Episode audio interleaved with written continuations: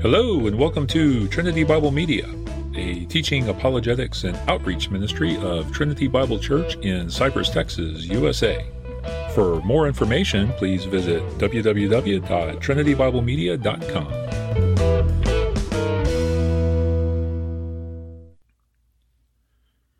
Isn't it interesting that the Bible introduces us to God as Creator in its very first sentence? There are no attempts to convince the reader he exists there are no philosophical arguments or empirical evidence, and there are no concocted explanations as to where he may have come from. In the ancient world, creation stories typically started with the origins of the gods, and today, a common first task in evangelism, apologetics, or theology is to make a case for the existence of God. But nowhere in the creation narrative in Genesis, or the rest of the Bible for that matter, is there an attempt at explaining his origin or defending his existence. Instead, Genesis begins with a simple statement about the Creator doing what the Creator does creating. The Creator himself is already there. Yet, even if an explanation had been included, attempts to prove the existence of God rarely bear fruit. The reason being that although we are all born with the instinctual understanding that God exists and that we are accountable to Him as our Creator, we humans have a nasty habit of denying those truths so that we may justify making our own rules and living lives suited to our own desires. But this denial is ultimately self destructive since, as creatures, we are completely dependent on our Creator. Until we understand that fact and begin to act in accordance with it, we can never realize true meaning, significance, or flourishing. The Apostle Paul understood as well as anyone the futility of trying to convince a committed skeptic that God exists. So today, we will examine his line of reasoning in the first chapter of the book of Romans in order to understand why the Bible never even begins to make a case for the existence of God. Now, as we read this passage, you may notice that Paul consistently uses the pronouns they, them, and their. But don't take that to mean that his argument is limited to a subset of humanity, like a group of particularly nasty pagan idolaters. No, in this section of the book, he is using the history of the world to tell us that this condemnation applies to everyone who has ever taken a breath. His line of reasoning continues all the way through chapter 3, where he makes the fact that it applies to everyone explicit. So as we read the text, understand that Paul is talking about you and me as much as he is anyone else. In Romans chapter 1, verses 18 through 20, the apostle writes, for the wrath of God is revealed from heaven against all ungodliness and unrighteousness of men, who by their unrighteousness suppress the truth. For what can be known about God is plain to them, because God has shown it to them. For his invisible attributes, namely his eternal power and divine nature, have been clearly perceived ever since the creation of the world and the things that have been made, so they are without excuse. Again, that was Romans chapter 1, verses 18 through 20. Coming out of the gate, we come across a concept that is not very popular these days the wrath of God. Many people, or perhaps even most people, deny that reality. Even professing Christians can have a hard time with the idea of God's wrath. Part of the problem is that we tend to project our own sinfulness onto Him. We think of Him as a really big, really powerful version of ourselves, when in reality, we are really small, really scrawny, corrupted images of Him. God's character is radically different than ours, and his wrath has a radically different flavor to it. His pride does not get wounded, his confidence is never shaken, and his anger is never irrational or uncontrolled. It's not like in a fit of rage he would smash a galaxy or throw an unsuspecting angel across the universe. Divine wrath is always a reasonable and willed response to an objective evil. A God who took pleasure in evil would not be good or holy or righteous. A God who looked the other way at evil would not be just. In other words, a God without godly anger would not be God. His perfect goodness, holiness, and justice, in contrast to our corrupt versions of those characteristics, is why we need a Savior. Ultimately, there will be a final, universal, and irrevocable judgment at the end of time. But the passage at hand tells us that his wrath is being displayed even now through the events of our everyday lives. And when we continue to the next section, we will read that he is handing over people to futile thinking and darkened hearts. In other words, he is giving them exactly what they are asking for, which is very often the most severe form of judgment. But this passage of text also gives us the reason for the divine wrath. And this is where we tie into the general impotence of trying to offer proof that God exists. If we rearrange Paul's argument a bit, we find that this passage can be summarized in four basic steps. First, God has shown or revealed aspects of who he is through creation.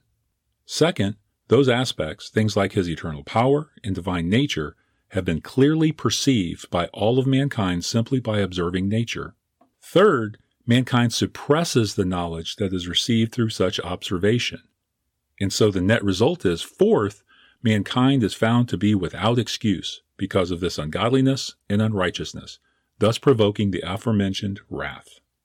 Those four steps will serve as our outline as we work through this passage revealed, clearly perceived, suppressed, and without excuse.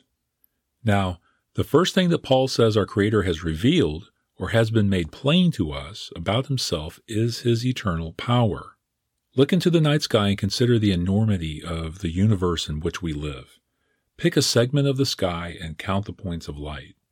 The smallest known star is just a bit bigger than Jupiter, the largest planet in our solar system. It has a size roughly 1,300 times that of Earth. That in itself should be mind blowing. Even if we assumed that all the stars out there were the same size as the smallest known star, the scale of what we see is staggering. In fact, there are so many of them that even if they were the size of marbles, the scale would still be staggering. But many of those points of light are not stars at all. They're galaxies. And each of those galaxies, in turn, is composed of billions of stars. The human mind cannot wrap itself around just how massive this universe is. Who has the intellect to comprehend something of such magnitude? Newton? Einstein? Not even close. No human mind has the capacity to process the scale of the created world. But an even greater question is who has the power to put it there? Of course, the ancient world was not privy to the things we've learned through modern astronomy. Their concept of the scale and the composition of the universe was limited to what could be seen with their naked eyes. Nevertheless, when they used those eyes to look into the night sky, they were just as awestruck by what they witnessed. King David writes about just such an experience in Psalm chapter 19, verses 1 through 4. The heavens declare the glory of God, and the sky above proclaims his handiwork. Day to day pours out speech, and night to night reveals knowledge. There is no speech, nor are there words whose voice is not heard. Their voice goes out through all the earth, and their words to the end of the world. Again, that was Psalm 19, verses 1 through 4. The natural world, things like the sun, moon, stars, trees, and koala bears, glorifies God by making his presence evident. Reverent and thankful recognition of his power and majesty brings a unique kind of joy to the human heart since such recognition which is called worship, serves to bring further glory to him. And that is precisely what you and I and the rest of mankind were put on earth to do glorify God and enjoy Him forever. Just as the heavens glorify Him by making His presence known, we're meant to do the same thing. That is, we're supposed to live our lives in such a manner as to make His presence known. Tying it back to our Romans passage, David is an example of a person who when he observed the natural world, knew that someone had put it there. In other words, he clearly perceived the presence of the Creator. And that is the second step, clearly perceived. That is, we understand that He is there. This understanding is not the product of a deliberate rational process. It's not the result of mankind's search for meaning or some kind of introspection or philosophy. No, it's the Creator making Himself known to mankind, all of mankind in a very obvious way.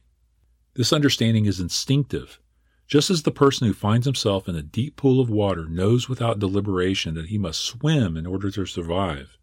The person who finds himself in the created world knows without deliberation that there is a creator. This sort of revelation is clearly perceived by everyone, including those who have never had access to the Bible and never heard the gospel. Psalm 97, verse 6 reads, the heavens proclaim his righteousness, and all the people see his glory. We refer to this as general revelation or natural revelation. things that God has revealed about himself through the created world. God is actually telling us about himself in the way he has structured the universe and causes it to operate. This is in contrast to special revelation, which is where God speaks to his people through a prophet or an apostle, that is, the Bible. But through creation, the Creator has revealed more about himself than the fact that he is incredibly powerful. He has also revealed his divine nature. But what exactly does that mean? After all, in the Bible we find many aspects of his nature. Are they all put on display in creation? I think King David can help with this one too. In Psalm 8, verses 3 and 4, he writes, When I look at your heavens, the work of your fingers, the moon and the stars which you have set in place, what is man that you are mindful of him, and the Son of Man that you care for him? Those of us who live near cities don't really appreciate just how majestic our view of the universe can be. In 2005, a few days after Hurricane Katrina, I was traveling through eastern Louisiana where the storm had knocked out all electrical power for a 75 mile radius. We pulled over somewhere near Slidell to stretch our legs. The night sky was the clearest I've ever seen. No clouds, no moon, and of course, no city lights. As I stood in the darkness and looked up at the canopy of stars overhead, the display was absolutely breathtaking. I saw things that I only knew from pictures, which, by the way, did them no justice. Just like King David, who gazed at those same stars 3,000 years ago, I felt my own significance dwarfed by comparison. He made all of this, I thought. Or as David put it, what is man that you are mindful of him, and the Son of Man that you care for him? The Lord didn't create the world and then, after the rebellion in the garden, toss it aside like some whiny artist disappointed with his work. No, he continued to sustain and care for his creation, even after it rejected him. Our lives are intimately connected with him, whether we worship him or not. And I think that that is what Paul is referring to when he says that the Lord has revealed his divine nature. We instinctively understand by merely existing that He graciously sustains our life, our breath, and everything else. So, what should mankind's reaction to all of this be? Well, when a person receives something good from another person, you would think that the natural response would be gratitude. But that is not what we do with God. That is not what we do at all. Jumping for a moment to the next paragraph in Romans 1, I'm going to read verses 21 and 25. For although they knew God, they did not honor him as God or give thanks to him, but they became futile in their thinking, and their foolish hearts were darkened.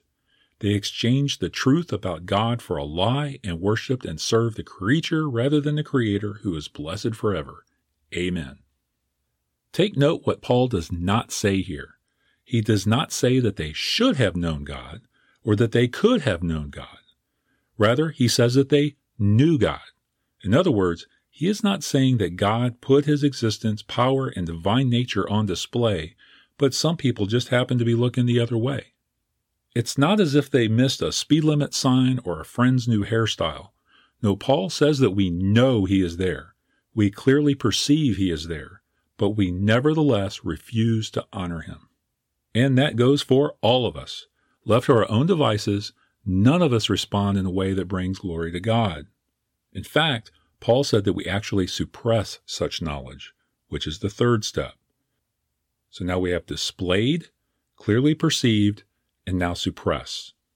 The idea behind that word is to press down or apply pressure against something, much like pushing against a spring. In other words, we actively push against or resist the knowledge that God has revealed about himself, making ourselves his enemy. But what does this suppression look like exactly? Let me give you an example. Atheist Bertrand Russell was once asked what he would say to God if he died and ended up face to face with his Creator. Russell said that he would ask, God, why did you make the evidence for your existence so insufficient? But that response begs the question what exactly would sufficient evidence look like? And if such evidence were offered, how would he really respond? If God were to rip open the sky, stick his metaphorical head through the opening, and say, Hey, Bertrand, here I am. I'm 100% convinced that Russell would still find some way to reject what he was seeing. He would call it a hallucination or self diagnose a severe case of psychosis. Russell would never admit without enlightenment by the Holy Spirit that God is actually there. This is the sort of futile thinking and darkened heart that Paul was referring to. This kind of person sets himself up as the arbiter of reality. The Bible has a word for it fool. The fool says in his heart, There is no God. He thinks that if he refuses to acknowledge God's presence, then somehow that presence is not real. A.W. Tozer makes a good point concerning that kind of delusion, and I quote Were all human beings suddenly to become blind, still the sun would shine by day and the stars by night, for these owe nothing to the millions who benefit from their light. So, were every man on earth to become an atheist, it could not affect God in any way. He is what he is in himself without regard to any other. To believe in him adds nothing to his perfections. To doubt him takes nothing away. Unquote. Going back to the question of how an atheist would respond to sufficient evidence, we actually don't have to theorize about that answer. We have it in the writing of another modern atheist, biologist Richard Dawkins. After decades of studying the various life forms within God's creation, Dawkins concludes, and I quote, the living results of natural selection overwhelmingly impress us with the appearance of design, as if by a master watchmaker, impress us with the illusion of design and planning. Unquote. If this does not scream out our Romans 1 passage, I don't know what does. Look at what he says here. He tacitly admits that he clearly perceives God's signature in the things that have been put on display in the things that have been made. That is, they overwhelmingly impress us with the appearance of design. But he suppresses the truth by saying that it is merely an illusion. And that is exactly what Paul said he would do. And now the chain is complete displayed, clearly perceived, suppressed, and therefore without excuse. Like I said earlier, rebelling against God is nothing new. Let's face it, that's what atheism is rebellion against God. Its roots go all the way back to the first pair of human beings in the garden partaking of the forbidden fruit. And there are examples of it throughout the Bible. The Israelites received the Genesis narratives from the Lord while he was bringing them out of Egypt and performing miracle after miracle. Moses would have written, roughly speaking, from the time Israel was preparing to leave Egypt through the 40 years of wandering, right up to their arrival on the edge of the Promised Land. They had just witnessed, or were about to witness, the ten plagues on Egypt, the parting of the sea, the pillar of fire, the divine provision of manna, and God's own voice booming down from Mount Sinai. Yet, even with all these very visible miracles, there were still people who denied him.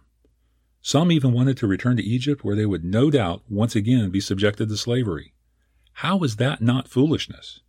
Look, everyone knows that God exists. But in our own sinfulness, we refuse to acknowledge Him or worship Him because we want to be our own autonomous gods. And so, to summarize our basic thesis, neither the Bible in general nor Genesis in particular ever bother to present arguments concerning the existence of God because it doesn't need to. We already know He is there, and so His existence is rightly assumed from the very first verse. In the beginning, God created the heavens and the earth. Thanks for listening. Until next time, may God bless you. Well, thanks for listening. If you'd like to get to know us better, please visit www.trinitybiblemedia.com.